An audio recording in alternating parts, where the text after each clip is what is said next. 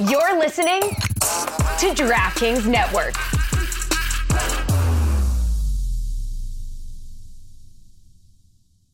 Granted, I didn't watch game six close Oh. enough. I watched it. Yeah. I was drunk. Watch the game. I watched it. Did you buy any jerseys?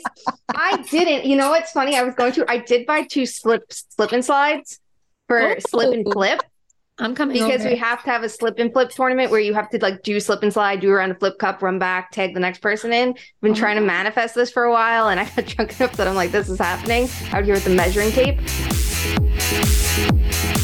Hey, everybody, welcome back to Too Many Men. My voice is barely hanging on, but my name is Alison Lukan. Um, and I am here with the stunningly beautiful and about to be even more stunningly beautiful because I can't wait to see pictures from where I know she's going this weekend, but we'll keep that between Oh. ourselves. and that is Go into your Sara- dad's house. Sorry. Okay. and that is Sara Civian. Sara, how are you today? I am good. Oh my God, the weather's amazing in Boston. We're getting over the Bruins loss and looking forward to the ECF. That's right. That's right. And we, of course, would not be too many men if we did not have the instigator of the real truth behind why ESPN will not show a hockey game at a relevant time, Shayna Goldman. Shayna, say hi. Hi. Excellent. Well, let's talk about that real quick. So, if you weren't paying attention, many of us were confounded. Um, this is this is without a segment. We're just going to go into it. We, many of us were confounded. Yesterday being Mother's Day, there was one NHL game scheduled. It was Edmonton, Vegas. Vegas having the chance to win the series.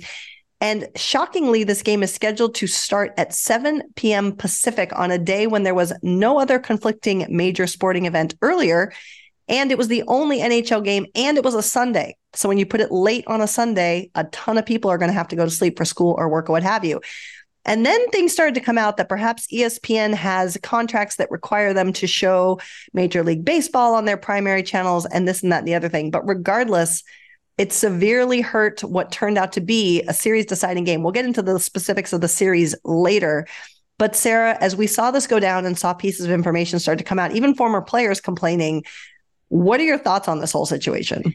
It's just like I stay up all night and when I'm tired and not really looking forward to it, it's just kind of like, what are we doing? And I'm I think we'll get into the reporting on this, but there are some things that just weren't true. And then everybody wants to jump to a conclusion. And it's kind of just it goes to show that if you want good PR uh, around your station or your league, you should come and be up front about what's going on, right? Explain why this is happening so nobody has to speculate and get things wrong or make you look even worse. It was just kind of like, I know there are reasons, there was like a speculation that they tried to trade it with TNT, which isn't true.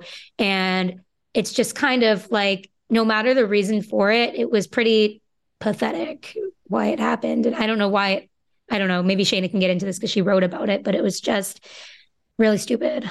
And we don't we don't know the why for sure to your point Yeah. Sara, which is insane, but Shayna what you wrote about too is just talk about the impact on, you know, we on this podcast, let's be fair here. We complain all the time that women's sports doesn't get the platform that it needs. Here was a really important game with some of the best talent in the NHL right now. And it's going on at a time of day when a large part of North America is going to sleep. So, what is the harm happening here to the game itself when this is the scheduling decision that's made?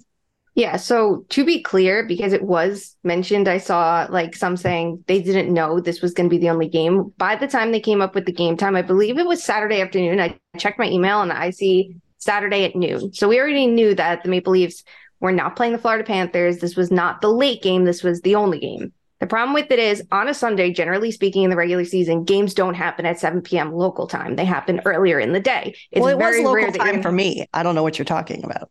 well, right, but you, but the game wasn't even in your time zone, and that's what people forget too. They're like, but the Vegas Golden Knights are in Pacific time. This was in Edmonton, so it's it's even more perplexing that you're going to have a very late game on a Sunday at eight o'clock, when last week you had the game at seven p.m. Eastern, which was four p.m. Pacific time. It was a really odd decision on a Saturday night. On a Friday, Saturday, people are more willing to stay up, and on a Sunday, it's a school night, it's a work night. Fans wanting to go to the game, kids wanting to go to the game, might not be able to because they can't stay up. People who want to stay up on the East Coast, you know, it's not all about the East Coast, but if you're growing the game and the league feels that you have to if you're not the league doesn't market the game right? They don't market the game. They think the game's going to market itself. You would think the two best players in the league leon Draisaitl, our friend and connor mcdavid our actual other friend too who knew Mm. playing on the national stage in a, in a potential elimination game is what you want right? That is your showcase. It didn't get that. And it sucks for the league in a way but it, it's like it's their fault because at the end of the day espn it does seem like espn got to choose the time slot and they chose the slot because they had other priorities. The nba was on a game 7 at 3.30 and after that it's sunday night baseball at 7 p.m eastern. That is the schedule. They could have gone against themselves at 7 o'clock on E espn2 they could have given the game to turner. Sure. Why would they do it? The best solution for them is to have live programming on their main station espn all day which is what they got. Yeah. 3.37 10 eastern Well, and let's be clear. This was this was sent to me. Um, I'll keep this person anonymous. Um, but the game did end. If you had cable, the game did end up starting on ESPN two. That was where I saw the start of the game. Let me just read to you ESPN two programming. So let okay. So my point is, fine. You're not going to put it on ESPN. Put it on ESPN two and have the but stream then they start. compete On, with themselves why would they But- do that for the but views? wait, but wait. Here's the programming that was on ESPN two. A 30 for 30. This is from 2 p.m. Pacific, 5 p.m. Eastern on. A 30 for 30, a re-air from 2018. E60, a docu-series show on fighting training camps. The NCAA softball selection show.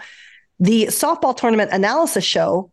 Cornhole re-air from yesterday. And the X Games Japan re-air from earlier today. Same start time for this repeat. And hockey.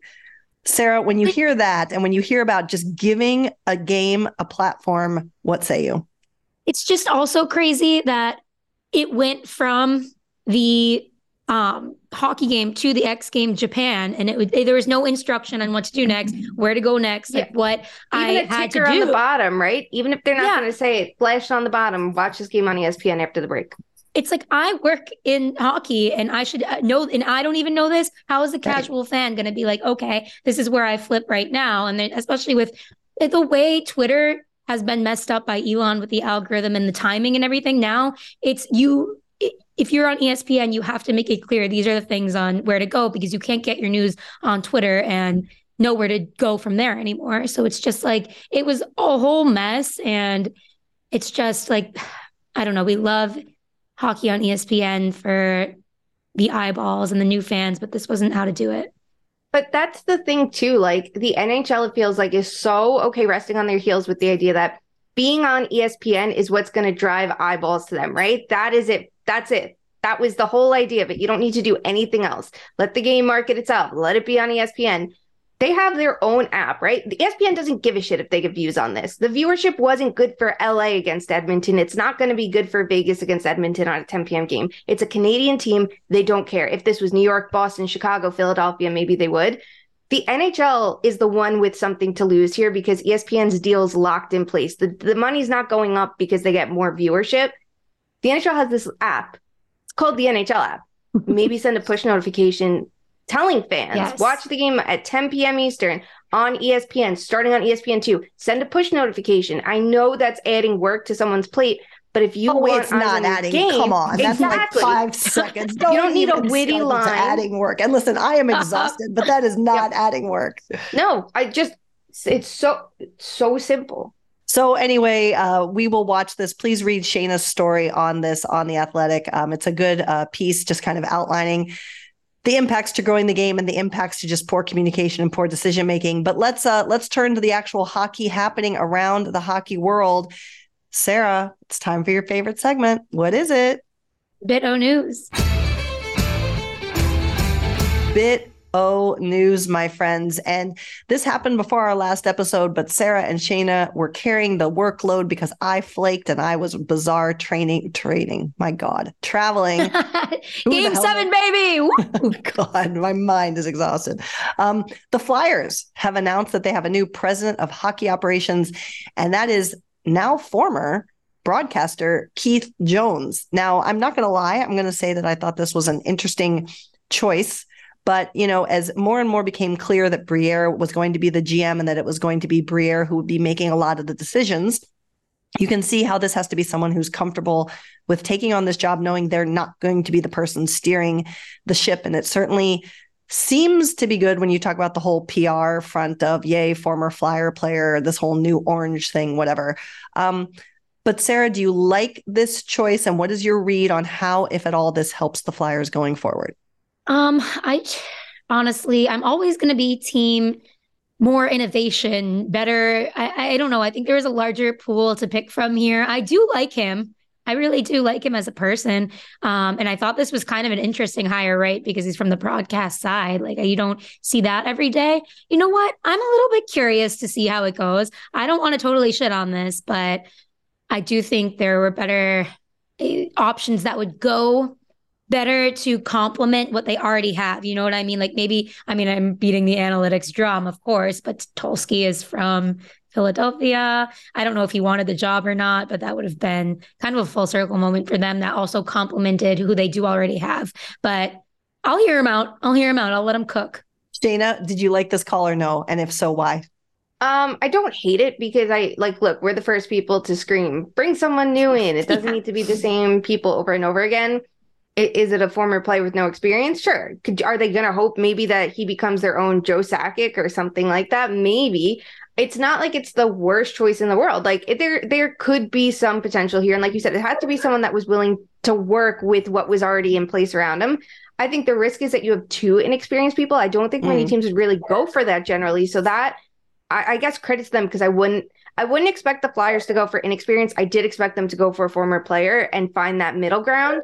But why not? Like Keith Jones isn't he's not an idiot. You know, like it's not like this is someone who just comes out clamoring with bad takes either. This is someone who has taken risks before. Even he was his own agent at points. Not that he did. He even said like he didn't do a great job. But like to me, it's like I wonder if he learned from that. Was like, oh, let me let me school myself on the business side. Like I don't know the answer to it. I'd be really curious if someone could find that out. But maybe there is something there that he had a cool plan and wants to bring this team into the future a little bit. He's not the most old school person in the world on a broadcast either.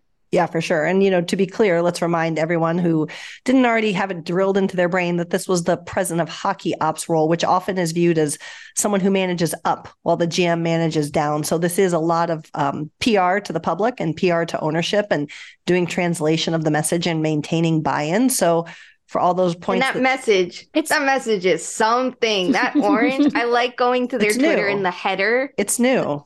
Yeah, it's orange. It's, it's just orange like and white. It has the whole situation has made me think of the way every team is structured. Like, what if, like, I know in Carolina, Don Waddell is the president and GM. Correct. What if that started changing and you give somebody else an extra opportunity? I mean, that's obviously your it's more expensive. So I see why a team like Carolina. But it's checks and balances in a yeah, way, too, exactly. Right? Yeah. Well, but it's also it's also I think it's also in a way I do think a president of hockey operations is a better if you're going to go big in front office, I think that's a better role for a former player, like Shayna was saying, because you may not have the business acumen yet to understand how to, or the honestly, the actual like what is required to evaluate players when you're running a team perspective. Like you can see it, but you have to learn how to record it and evaluate it and analyze it, make sure you're getting enough sample and all of that. Like it could be a really nice way to softly enter into this space and see if it's a fit versus just saying, hey, you're a GM now. Congratulations, you played the game. All right. Let's move on. Y'all, I'd like to say this is the last time for a while, but I can't say that because you know it always happens and it happens time and time again. Shayna, what time is it? Time for How Does This Affect the Leafs? And I am upset I didn't do it before, but there is a way to tie in the uh, broadcasting drama with the Leafs because well, the Leafs what? Sorry, what? No, so no. I, w- I was with I Jeff Marek was kind enough to have me on his show today. This is Monday, and I my time got moved because of the Leafs oh postseason oh availability. And oh I told God. Matt Marchese, I said, Matt, I'm coming on your show, and I'm going to make a "How does this affect the Leafs?" joke, and he said he supported it. So I did do that. So it, it, it, it's literally in my own backyard now, people. Yeah, we need it. But so the broadcasting drama, the Leafs didn't get their Saturday night, which no one was happy about. Of course, Sportsnet would want that. In the, the US, it does seem like what? You're the broadcast, you're saying. Yeah, they didn't. They didn't get to play on Saturday night. Sportsnet would have wanted that as the broadcast on a Saturday night. Who among us? And you know, in Canada, that drives views. I think the U.S. was picking. I think the U.S. networks got more of a hand in picking which went where with arena availability in mind. So the Leafs got screwed just like the Oilers. Everybody hates Canada's well, they, teams. well, you know, there would have been an easy way for them to control that. Maybe it was win more, but who am I to say? um, anyway, so y- y'all, let's let's go right to it. Um, the narratives are so many. Um, the Leafs are out. The Leafs are destroyed. Um, there is a controversial no goal call, which back to the broadcast was bungled because if you weren't listening to the full broadcast, you didn't really understand what was happening in terms of what was being shown. And it sounds like that's the same case in the arena too, is that they were showing highlights, not showing and implying and communicating when stoppages were signaled. Um, but nonetheless, uh, Florida comes back to win it. Nick Cousins with the game winner. Uh, Matthew Tkachuk, our boy, friend of the pod, continues to make fun of We Want Florida. The Florida Panthers are actually selling a We Want Florida t-shirt, which is Oh my god, that's full fucking and delightful. amazing. If anyone from the Panthers is listening, I will take a small. Sara, what size would you like? Um, extra large. We're doing it big. Shayna, I'll go for a small as well. we're we're And just crop we're, top uh, for the throwing summer. it into the Oh. universe. Who's to say? Who's to say? Um, no goals for Auston Matthews in this series. There was no addressing the team by head coach Sheldon Keefe. They are again. We record on Monday, so they are talking at some point, perhaps exactly while we're recording this. Auston Matthews Of course has they are. of course, Auston Matthews has come out in his postseason interviews and said he wants to stay with the Leafs. Let's talk about the game first. After not allowing themselves to be swept, the Leafs are out round two. In terms of the actual hockey that was played, Shayna, did Toronto deserve a better fate or did they do this to themselves? What are the key ingredients that went into Toronto losing this series as a whole? There were games that the Leafs definitely deserved to lose in round one, and they managed to come back in those key minutes of the game and do things that they hadn't before. Against the Panthers, I think it was game three, maybe, that they should have won, but didn't. Were the better team, but didn't have the results. And then they started tweaking things when they probably shouldn't have. Um, do I think that they should have advanced? No, they weren't the better team. And it wasn't goaltending, which I think is really important because anyone could say, but their goalie was hurt. Goalie goaltending wasn't the problem. It honestly was the same problem they've had in the regular season. It's finishing, finishing your chances. And guys like, you know, Marner and Matthews and Tavares were generating shots and chances without the goals to show for it. That's a problem. Sara, we mentioned already that Matthews doesn't have a goal in this series. And Bob, uh, we glossed over it, but a little bit more should be said about how significant Bobrovsky's performance was. And now, of course, to Shayna's point, the narrative coming out of these exit interviews, Ryan O'Reilly says, quote, they were more physical than us and it went their way. I feel like that is such a tired, with all due respect to Ryan O'Reilly, I feel like that's such a tired, lazy excuse for what happened in the series. What is your take on what went into Florida being able to come away with the win? I understand O'Reilly saying that, and I'd like to hear the question asked to make him say that, honestly, because I do think he's talking about his own role, right? He's saying, oh, maybe I should have been a little more tougher to play against, which to be fair to him, he was actually, I mean, at least in the first round, he was really, really good in what they needed. But I think he played his role fine and it wasn't about him, but he can't just come up here and start shitting on Auston Matthews. Like, yeah, I think our stars needed to score more goals. So I think sometimes I do need to read between the lines more with a situation like that. But I don't think it came down to that. I do think it was, like Shayna said, the finishing and the lack of scoring that you see every year when they couldn't go past the first round. And it's the core four showing up for like one game this series, not really showing up. I know, like I, I do think they were generating shots and stuff, but what is what does that mean? How how does that affect the Leafs? It doesn't. So All right. Well, where do we go from here? We know there are a lot of decisions that we will break down in more detail, but just very quickly, Shayna, where do you think changes come first for the Leafs? Just give a one word answer. We'll explore all this more in the offseason.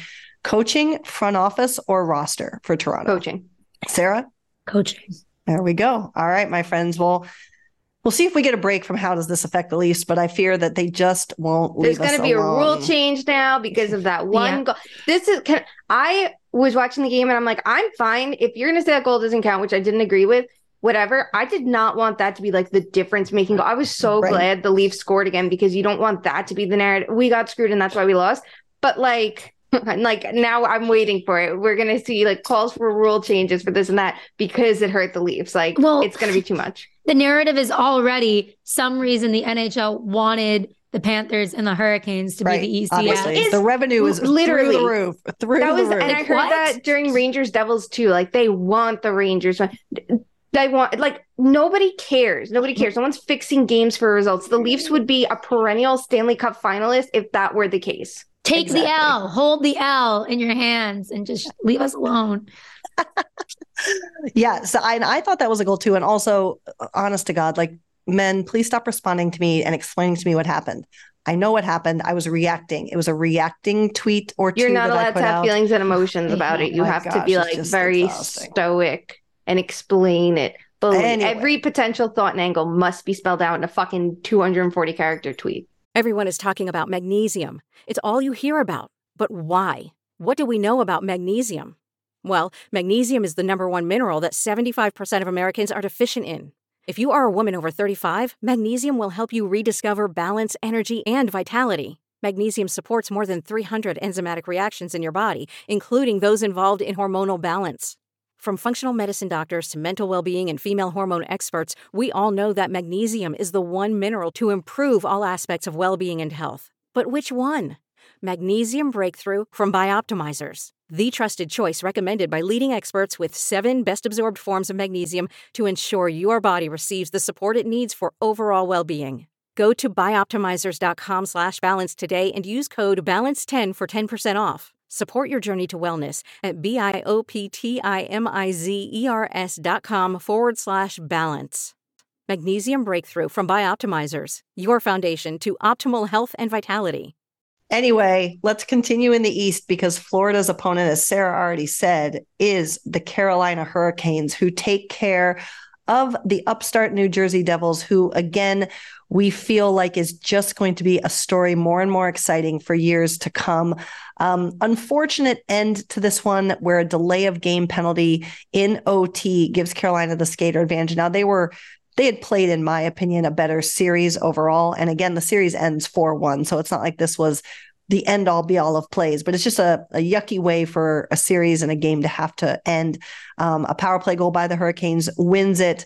Um, there's now talk too that Teuvo Teravainen may be back. Uh, Sara, first, before we get to maybe some help back on the forward side of the ice for Carolina, when we went into the series, all three of us were really concerned. They were broken, they were battered, they were beat up. We didn't know if they could sum up the effort to make it through this second round series, but they do and they win. What stood out to you about how the Hurricanes did it? Yeah, just that it, there were no passengers. I mean, Jordan fucking Martinook, he had ended that series with the most points in one series from a hurricane player in history i just think that is hilarious but it also it shows he's a hard worker and that there is depth on this team that has never been the issue the, the issue is always the star power but i guess if there's enough people buying into the system, it sometimes doesn't matter. I was thoroughly impressed with their performance against the Devils. I thought Freddie Andersen was good in net, and we'll see where he takes them in the ECF. But with Teravainen, he broke his hand, and it was kind of like his thumb area. And Tyler Bertuzzi did the same thing and returned to play a month after his surgery, and he got the same surgery as Teravainen, and now yesterday, I think, would have been a month since Teravainen got the surgery. So I think people are speculating, oh, is he going to be ready? Whatever. And Teravainen said himself, I was a little surprised. The doctor cleared me, but I'm fine, feels fine. Everything's fine. So he's going to be back. He's had kind of a rough season with the Hurricane. So I don't know if we can expect him to jump in and be this like amazing playmaker that he has been his whole career. It might take him a little while and they've been doing fine without him. Maybe that gives him a little confidence and he gets back to the they have to put him back on the line with Aho, I think. Like that, like you gotta get him out there and get his confidence up, especially with the season he's had. And like the benefit, I mean, if there is one of having a hand injury, and I believe I saw reports, correct me if I'm wrong, Sara, but he has been skating. So yeah, you're able to keep up your cardio strength, you're able to keep up your physical strength um, while you just rehab a hand. And I think that, go ahead. Yeah, sorry, that's a great point, but he's never care. Like he is always the last one at the end of sprints. And he one time I remember during training camp, he uh, purposely was going slow and giving the trainer a hard time and then he put his stick over the line. He was the last one and he's like i'm done. But he is so young and so like he just has always had the stamina. But you can't just go into to your point you can't just go into playoff hockey like that. But he is kind of lazy and that's what i love about him. All right well let's flip to the other side of, of this matchup. And shayna again, I think most people, while of course New Jersey would want to go farther, no one's counting this as a big loss for New Jersey. They've really impressed this season in a lot of different ways. Are there areas of their game that did concern you in this series? And overall, how opportunistic are you about what they're going to be able to do next year, the year after that, the year after that? Yeah, like I feel like this Devils team set the bar higher for themselves by finishing as high as they did in the regular season and that's totally okay and like I think they'll be fine. Um the fact that they made it through round 1 I think is a huge win. The fact that they were in round 2 is like it's that's important. That's progress because when you look at the big picture, it's the turnaround. Like, don't forget where they were last year, and it was hard to see any signs of progress around that goaltending. The worst you know, combination of I think seven goalies. The numbers were awful. Every game fell out of hand, and it didn't matter what happened in front of the net. You couldn't see the progress unless Jack Hughes was doing something like it was a wreck. So I think this is a, this was a big year. This is a big stepping stone but from here it's it's so important because you have to take the right lessons out of losing. It can't be our rush based game didn't work. Now we got to get you know panicking slow it down. It's how do we add more versatility? How do we get better at our own game now that we have the confidence now that we know to kind of stick with it? So if a team like the carolina hurricanes who have that experience not aggressive forecheck and you know suffocating defense comes around we know how to work around that. We know how to adjust that's a big step, but it's going to be interesting for them because they have a ton of free agents. You have Meier and Bratt, who are both restricted free agents, and I think they need both of them. You have on defense Severson and Ryan Graves are, you know, UFAs. You have Tatar up front and, and players like depth players that are UFAs. Like it's going to be an interesting offseason because they can pay their stars and then use entry level talent like a Luke Hughes to balance it out. For me, the area I think they still have to focus on is goaltending because they don't have certainty in net. And that was fine in the regular season. They got away with, you know, slightly above average goaltending because the team was so good in, at protecting their net. But in the postseason, it was a problem. They didn't get a single quality start until game five in net against the Carolina Hurricanes. That's not good. You know, Vanecek, you have to figure out was it the fact that he never played this big of a workload and that's what weighed him down? It's totally possible. Goalies have to adjust to playing as much as they did and kind of saw that in the regular season. Should they have like leaned off of him down the stretch instead of focusing on trying to move up the standings? Like maybe that's totally possible. Um, is Akira Schmid the goalie of the future? They have to figure that out too. Or do they need someone for a couple years? Should they make a big swing? Go for it. Try to get a Gibson or a Hellebuyck or something really wild from a team that is rebuilding or you know, can they stay the status quo for another year? Like, I really don't know. But that I think is the biggest challenge for them to figure out. And then everything else they can, you know, keep in place. Yeah, we're going to have to do more on goalies once things start to narrow down this postseason and off because I regretted to mention too, Samsonov has come out and said he had a neck injury and, you know, he goes out too. And it's just been, I feel like it's been one of the most inconsistent postseasons in terms of goaltenders that there's been in a while. Yeah. Um, yeah. And then Bobrovsky enters the chat. Right, exactly. Like the only one.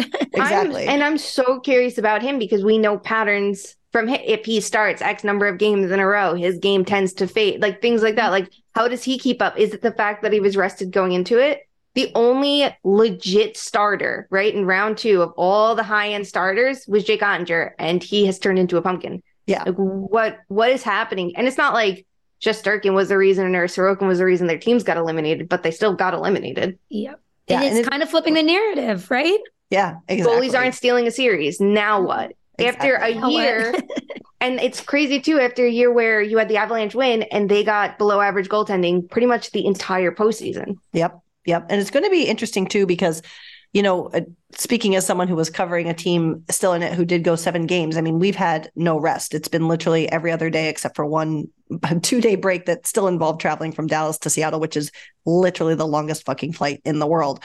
But um, it's going to be interesting because it sounds like initial reports, and probably by the time this hits your ears, we will know definitively the schedule for the East and West Coast uh, finals. But George Richards, who does a tremendous job covering the Florida Panthers, uh, did tweet out today on Monday that he is hearing that Panthers and Canes will start Thursday, Saturday. So that's a tremendous amount of rest for Bob, and it's a tremendous amount of rest for both teams. And I think, I actually think it's good by the league to give teams some rest going into this. If you want to maintain a high level of hockey, you can't keep going like this in my opinion. Sara, how important is rest going to be? Let's start with the East. How important is rest going to be for those two teams? It's time for a new narrative, rest versus rust, which is the mo- the worst narrative ever. No, you always want. I mean, well, you look at the Panthers going clawing their way into Hey. the postseason, and it's like, well, maybe you don't need too much rest, but I think this isn't too much rest. It's like a week, and everyone's still like, this is where training, um, really, like you were saying with Teravainen comes in, and as many days as you can get an impact player back to health, the more the better. It's just like it's kind of silly to argue against that, even though there is something to be said about keeping in shape, but that's like you're a professional athlete, like act like it, go keep in shape. Shayna, do you like the rest or would you are you fearing the rust? Um, I think that rest is good to an extent. It's not like they're getting a week off. You're getting two days off, Mhm. right? Like it's not as big of a deal. And with these a huge teams- deal, let me tell you. It is a huge deal. I mean, yeah.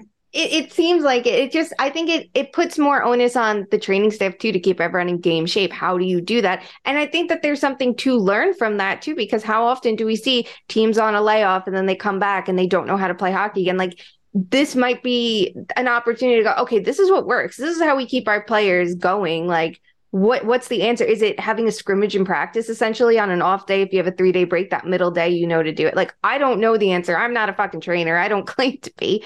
But I, I like I do wonder if there's something to kind of figure out that balance. Like if you can get healthier this time of year and have that extra day, I think that's great. If that helps someone like Teravainen come back, awesome. If that helps someone like Bobrovsky, great. And the team like the Kraken, they're gonna be fucking exhausted. We Yes. want good hockey. We That's why you don't- a breather.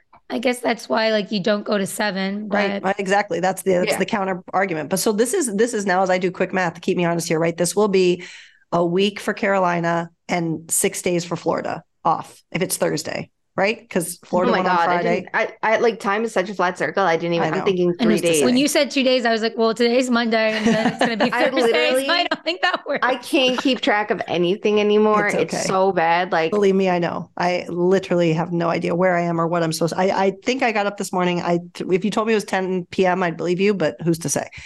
Um, all right, let's switch over to the West, where we have two series to talk about. One is over. One will be over by the time this reaches your ears, but not by the time we talk about it. So let's talk about that decided one first. And we already mentioned the deciding game came Sunday. Uh, we've missed two games since we spoke with you. Last time we talked, we were talking about the suspensions, um, one on each side that was still being hotly debated, but the teams make it through that game five with Vegas coming away the winner, William Karlsson having a dad energy game. And then in game six on Saturday, Sunday, my God, um, I really thought Edmonton would rally, particularly being at home and force a game seven, but they cannot make it happen. Three goals in three minutes to start that game six. I, I tweeted out, I said, boy, they really are trying to overcome the programming decisions by making this a thriller that you just can't miss. Ironically, people who only had ESPN did, in fact, miss it. But here we are. Uh, so uh, Edmonton is out. Vegas is in a continued impressive start for this franchise. While Draisaitl was practically in tears in his post-game comments, it was it was quite a sight to behold. An interesting choice that came out of this that people are. Um, what is it? Armchair quarterbacking today is, of course, the goaltending decisions by Edmonton, and that is keeping Skinner in net over Campbell. Uh, Skinner, of course, is a finalist for the Calder, but didn't have a great postseason, particularly this series. Sara, did you expect Edmonton to force a game seven, or is this what you suspected would happen in this series all along? No, I expect expected them to win. Um, I know. I don't know. I I think it's really hard to say what the reason was. This like I I don't think it comes down to just goaltending. I don't know if Campbell would have been better than Skinner in this situation. I think it just might be the defense imploding once again, and it's just so difficult because they did have the Ekholm acquisition was great, but it just wasn't enough. And I think sometimes you just look back on a playoff run and realize for next season, okay, that wasn't enough. We have to do more. Shayna, there's always the narrative around big stars. We just talked about it with Toronto, but there's some big names on both sides of this game. We've talked about our beloved Mark Stone, Jack Eichel, of course, is in there, and then you have McDavid and Leon. Uh, what did you think the contributions were from the quote unquote stars on either side of this matchup? And was that part of the reason why Vegas comes away with the win? Yeah, I mean, like you look at that game and it's not. I, I don't blame it entirely on goaltending. I think it was too like, are you finishing your chances enough? Right, like that's part of the conversation. Draisaitl and McDavid were doing everything they could. Jack Eichel dominated in his minutes. Like he was outstanding. He went up against Draisaitl more, and then they changed the lines to stack up because they separated them, rightfully so, to handle the matchups a little bit better, and it was working for them but then they put them back together for that super line. I don't think they were the problem. I think that they worked their asses off all postseason. It's the guys around them that were disappointing. I don't blame someone like Hyman who was yeah. clearly injured, but Nugent Hopkins only had one goal and he really wasn't doing it on his own well enough. He was great with McDavid, but without him or without the power play, I don't think he showed up enough. Evander Kane played like shit the entire postseason. And he yeah, either got such a shame. Hate to see it. Such a shame, right? He was so focused on all like the extracurriculars. And yes, having an edge. You can wake up your team and you can energize them, right? He was just undisciplined. And I think when you're undisciplined like that and not playing your game, it's a problem. If you can balance having the edge and playing well, like Matthew Tkachuk, you're doing something right. But for him, it just felt like if you're not getting your way, you're going to be pissy. That's the vibe I got from him so often. He played with McDavid and Draisaitl at times on the super line. He was the least valuable part of it. And obviously any player would be, but he wasn't even keeping pace with them enough, I felt like. When he was just with Draisaitl, he didn't impress me. When he was just with McDavid, those are the players I look to going, your stars are doing everything they can. And the Golden Knights have figured out a way to slow down your stars this game. You need to surprise them with contributions elsewhere. It wasn't Yamamoto's best game. It was, and you can't look at them and go, well, they're the reason it's out. It's a combination of everything. And like you said, the defense. How come everybody besides Mattias Ekholm forgot how to play defense this postseason? Like, yeah, what bad. happened there? That's that's a coaching problem too. If the player, if you have the system, that's one thing. You need to find a way to adjust it so they learn how to execute it and support your goaltending. Mm. So I get that argument, but I just think it was everything falling short. And let's not forget the opening games of the series, even the Oilers blowout, they were the worst team at five on five numerous times. If you can't win a game without your power play, and it was game four that they had, they went 0 for 2 on the power play and lost, like that, that, that can't happen. I think the way Vegas played in game five when they were defending their lead was the biggest push to Edmonton. Like, if you want to win this series, you need to step the fuck up those last two minutes, the way they were just forcing turnovers, keeping play and cycling, that was the team that they had to prepare for. And it just feels like they didn't. Yeah, and you know, to Shayna's point, uh, Shayna, Prashant, and I have been on this little power play journey in the postseason, and as we have talked about and predicted, the power play opportunities have continued to dry up as the rounds and the games have gone on. And Edmonton continued to be the team that was skewing our results to say, and it gets harder and harder to convert on them because Edmonton kept doing it. But it is true. Uh, they have one power play opportunity in game six and they do not convert on it. So a tail of the tape. And, and we know that, right? We know power plays trend down as games go on in series. And I think Cam Charron found it that if you're a team that converts on the power play a lot, you're not going to be the one to get the few opportunities when they come around. That's what I just said. I was echoing it, adding to it. We all like, agree. Yeah. this, I, I think it's been fun though, like how much we got to see with the power play in round one. I wonder if it comes back around at all in round three. Like, do you think power plays are dead after round two now that Edmonton's gone? No, I, I don't. Exactly. I think it's going to be like, especially with, we'll see the true value of rest. Exactly. Here. Let's exactly. see if we get some skilled plays. Exactly. And, and the I, value of adjustments. You have yeah. two series Ooh, to study a penalty kill. Well, and I will also say we we forgot to mention a player that I have loved and followed since um, he made his NHL debut. Um, is the artist formerly known as Jonathan Audy Marchessault, who now just simply goes by Jonathan Marchessault, but he does have a natural hat trick and and we've we've all followed him in different ways, but I'm just really happy for him. He's a player I can easily get behind. I think that's a great part. A short of, king a short king. Him and Reilly Smith short popping off spring, with, the, with the Panthers too. Dale Tallon punching air right now. Gerard Gallant at home. It's too funny with Vegas and Florida. Like I love it. That's the narrative I can get behind. Well, Columbus passed on him too, so it's not just it's not just them. Yeah. All right, we have one more series to finish, and, and y'all might be thinking, "Hey, Alison, you kept track of who predicted what last round." I did but we can't go uh-huh. back and see how we actually did on those predictions until all the series are done. So we're going to do that next episode. One series awaits. It's a series that ends with game seven Monday night at some time. I don't even know. Central Division is my Central Time is my nightmare. I really have no clue what time anything is when it is based is out it, of Central. I think time. it's 8 p.m. Eastern. Yes, right? that's correct. 7 p.m. the other Pacific. day. 5 p.m. Pacific. Let me yeah. just tell you, PS, by the way, when you are local and a game starts at 8:30, that's some bullshit That is not a good start I know. time. Minnesota locally. and Dallas were it. screaming about it in round one because they were terrible. always put at eight thirty local time. S- So It's we got terrible. our The vibes are just off. You're like, what time do I start my routine? Exactly. Well, and like you look at your watch when the game is over, and game one went to overtime, and I looked at my watch. I'm like, it's twelve thirty. I want to Mhm. die. Like it's Mhm. just, it just is crazy. Anyway, um, we are here talking about all of this because the Seattle Kraken, with their backs up against the wall, going into Game Six at home, when they've historically been a better road team, come all the way back. And in a definitive statement in game six, win the game 6 3, forcing a game seven, going against a coach with the longest game seven win streak in Pete DeBoer. He is, I believe, 7 and 0, 6 and 0, 6 and 0.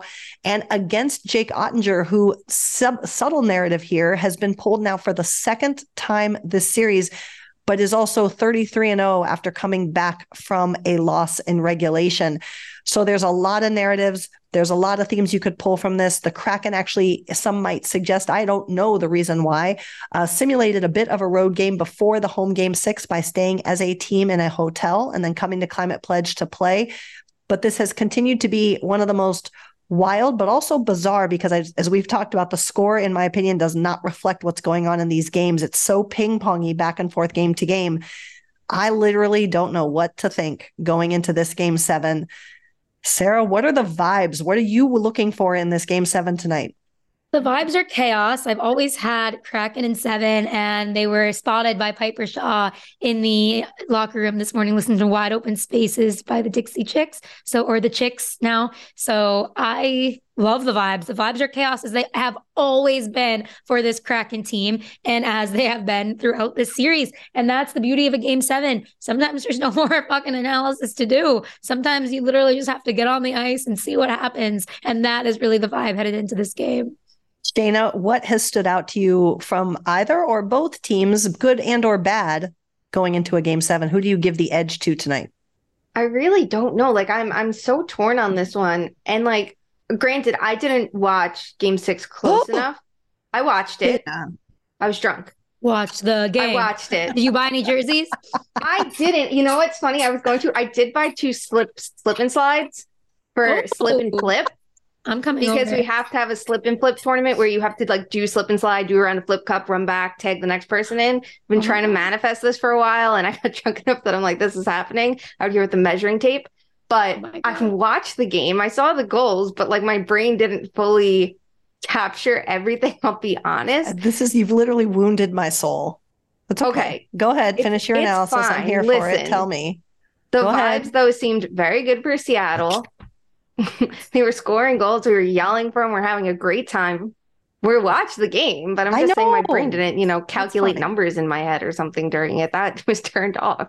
Um, you know, I, I think the thing with Seattle is we've seen them with their backs against the wall a little bit. Like they didn't face, they faced elimination and they were able to extend series. And we've seen it where here's a chance to close out, and they did like it. They've played really well, though. I don't think it matters. They're playing differently than we expect anyone to. We don't expect them to be this high scoring team, and then look at them last game. Like it's it's it's so hard to project, and I think everybody hates Philipp Grubauer and doesn't want to give him an ounce of credit, even though like look at what he's doing this postseason too. He's been excellent, and I think he's a huge reason why that penalty kill is clicking.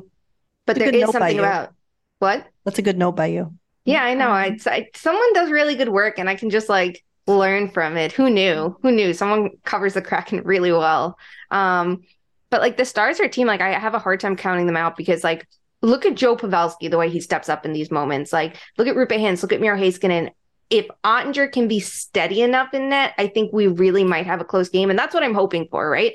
This series to me pales in comparison to Avs Kraken. That to me mm-hmm. was one of the best series of the playoffs. And this one isn't hitting those notes yet. If we can get a close game to like end it out, that'll be really interesting because I want it that it's hard fought and we don't see score effects and the calls are the reason. Like, I just want it to be a close game. I just don't think that's what we're going to get necessarily. But I do want to see how.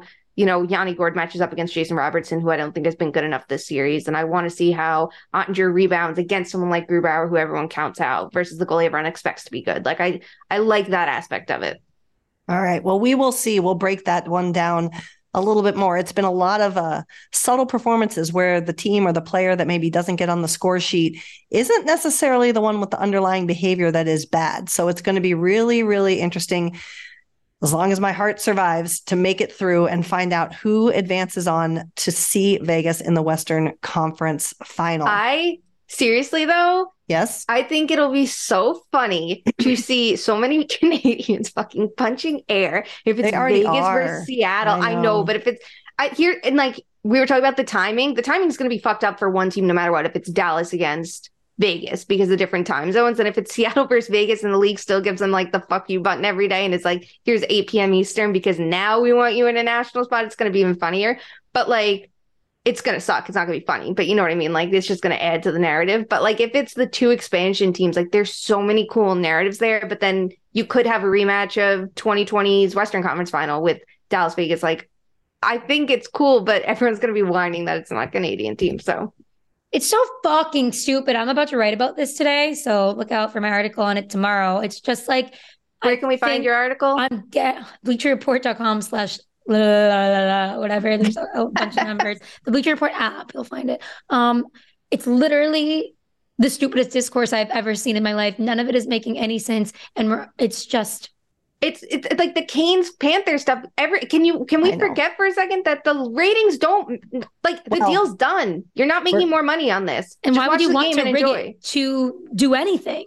Like, do you want to rig it to the Canadian teams? Just cry about not winning a cup. Okay. Or like you Just said, try to win- enjoy win these Win and more. enjoy these environments. Like take think of Nashville in what 2017, their road to Stanley Cup final. Everybody got to see what an amazing market it was. Try to open your minds and see how fucking cool Seattle is in their home games and Mhm. and how much fun the Canes are having. Like just relax. Well, let's see what these series bring us. We're going to wrap up our episode as we always do with our favorite game, which is Fuck, Mary, Kill. And as we've been doing, we're going to go through the major award finalists. Sara, as is tradition, you're going to be up first. Are you ready for this? I'm ready. Okay, we're going to do the Norris, historically awarded to the best defenseman in the NHL, whatever that means, depending on the day. Here are your three finalists the Rangers, Adam Fox, San Jose Sharks, Erik Karlsson, and the Avalanches, Cale Makar. The floor is yours. I am marrying Erik Karlsson. I know it's kind of a hot take around here, but I think until there's two trophies, that's the best defensive defenseman and the best offensive defenseman. I'm looking at who is the best player, who was a defenseman, who most impacted their team. And for me, personally, we can disagree. For me, that was Erik Karlsson this year. It doesn't matter. Like at a certain point when you're scoring so much, it doesn't really matter. Like to me, anything else. I think he was just otherworldly in that realm. And that to me is enough to consider him the best defenseman of the year. I am going to fuck Adam Fox. I thought his five on five play this year was just outstanding. And that matters to me when I'm evaluating a defenseman. I am going to kill Cale Makar. No tea, no shade. We love you, best friend of the pod. This is like such a stacked year for the Norris that there's even more people that like Brent Burns, like we're like we can't even kill him because he's not on the radar. So Makar, you're on the radar enough to be killed, but it just it wasn't his best season. Uh, not to say that that is his worst season, but I think there's we're going to see better of him. Wow. Wow, wow, wow, wow, wow. Shayna, unpack. how do you follow that?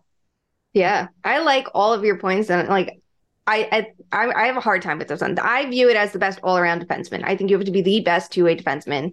I think for Karlsson, I'm so I'm gonna kill Karlsson. Let me start like this. I am thrilled for Erik Karlsson. I love Erik Karlsson. For me, what he's doing is MVP worthy. I think it's the same discussion that there was with Roman Josi last year. I think there's nothing wrong with that. That's why I'm so thrilled that he's up for the Ted Lindsay, and I think I married him winning it. I want him to win that award and get something because he deserves it this year for this award, it doesn't do it for me. The penalty killing, the defense, I'm all about all the offense, but it's not enough. I will fuck Cale Makar. He missed 20 games. This is my biggest thing. But in his minutes, he was the best defenseman. If he didn't, if he missed 10 games, he'd be my number one pick without a doubt in my mind because I think he was that good in his minutes. Um, and I do expect more from him too. It's just because we know he's that good. I will marry Adam Fox. Yes, I'm biased. Give me whatever fucking shit you want. I went through this award with every number, every everything. If you want best all around, which I think this award is, I think it's him and Hampus Lindholm, but we don't have Lindholm because people didn't give him the credit. And Lindholm has more support than Fox. For me, Fox is it this year. The five on five play, the way he transitioned from offense to defense, I think he rated high enough in each category to bring the all around look together. But it, there's so many good players this year. I, I love the discussion about defense because there's so many good players. Well, I am going to agree with you, Shayna. And the only, but my, I'm putting a little more emphasis on the Makar injuries. Um, that's the only reason I'm not marrying him, uh, just because he, of these three, is the one that stood out to me. And while I, therefore, Adam Fox is fucked, and I have to kill erik karlsson because we love erik karlsson But I feel like this performance was skewed so heavily on offensive performance that we just can't do it. So there we are. All right my friends, we thank you for hanging out with us for this episode. When we come back, we will know who are the final four teams standing are in the fight for the Stanley Cup. We'll go through rankings and we'll go through some other hot topics that we have on our wait list to bring to your ears. In the meantime, you can connect with us on social. We are at two underscore much underscore man on both Instagram and Twitter. We would still love to see your boots on the ground videos wherever you are watching the game. Let us know what the vibes are. And if you're wearing too Many Men merch, you may get entered in a drawing for a prize. And if you don't have Too Many Men merch, it is time to go get it. Go to too many men merch.com, get hats, sweatshirts, t-shirts, switch cases, notepads, watch bands, anything your little heart desires.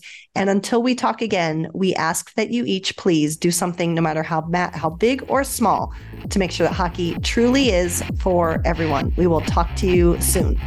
Love you. Bye.